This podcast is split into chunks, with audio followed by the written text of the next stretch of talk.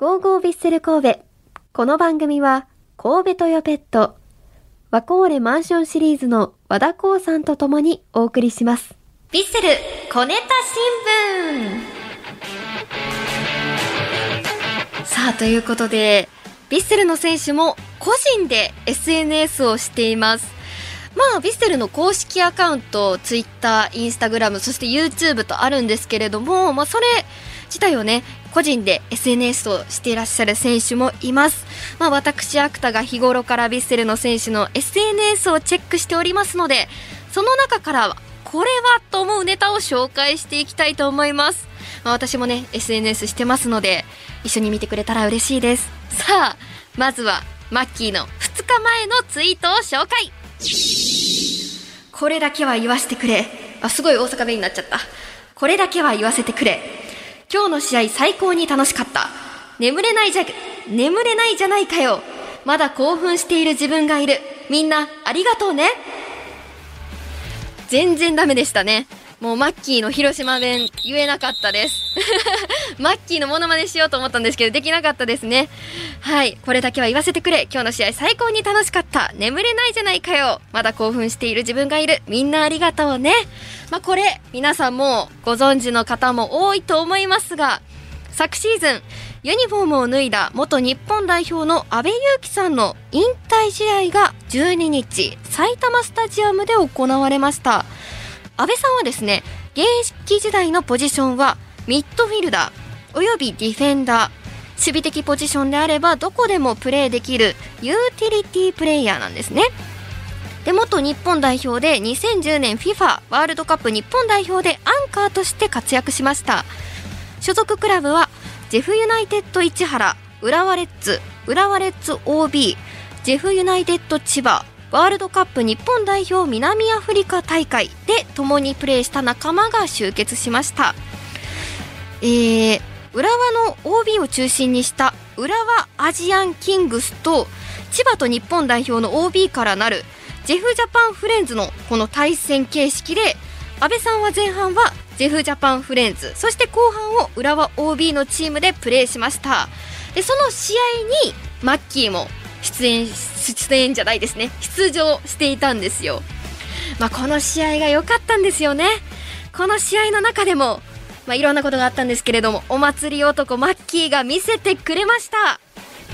紹介しましょう。マッキーは後半40分ファールを取られ村上審判からイエローカードを提示されるとユニフォームを脱ぎアンダーシャツ姿でその場に佇みます。するとシャツの前面には阿部ちゃんの笑顔でたくさん僕たちは救われました。あなたこそ浦和の男だ。お疲れ様でした。元浦和レッズ牧野智明とメッセージが登場。これね皆さんあのぜひツイッターの方にマッキーのツイッターでリツイートされてる動画があるので見ていただきたいんですけど自分で書いてるんですよ。もうあのサインみたいにね。マッキーかなんかで。マッキーだけにマッキー マッキーでね書いてるんですよ。そういいところなのに崩しちゃった。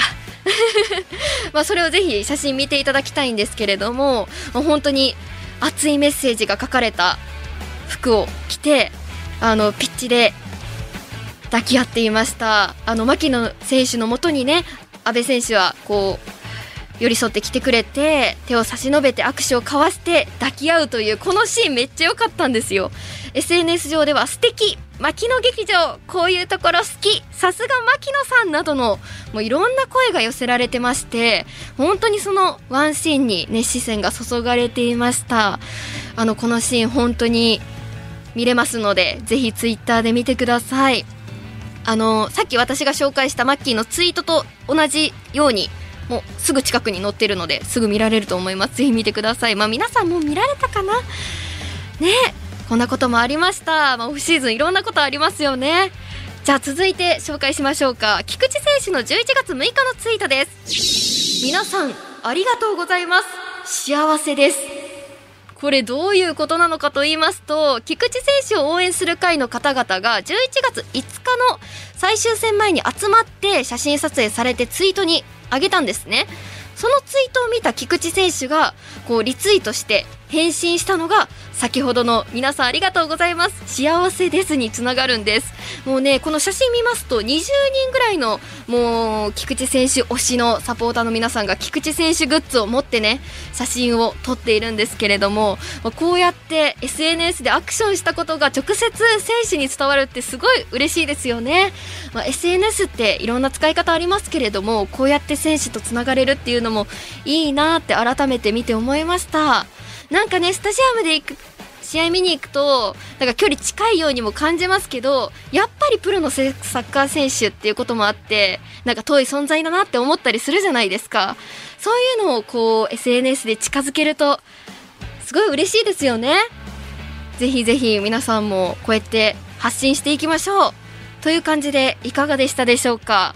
まあヴィッセル選手のヴィッセルの選手のね SNS をクタがこまめにチェックしてこれから紹介していきたいと思います。皆さんもぜひぜひ投稿して選手に絡んでいってみてはいかがでしょうか。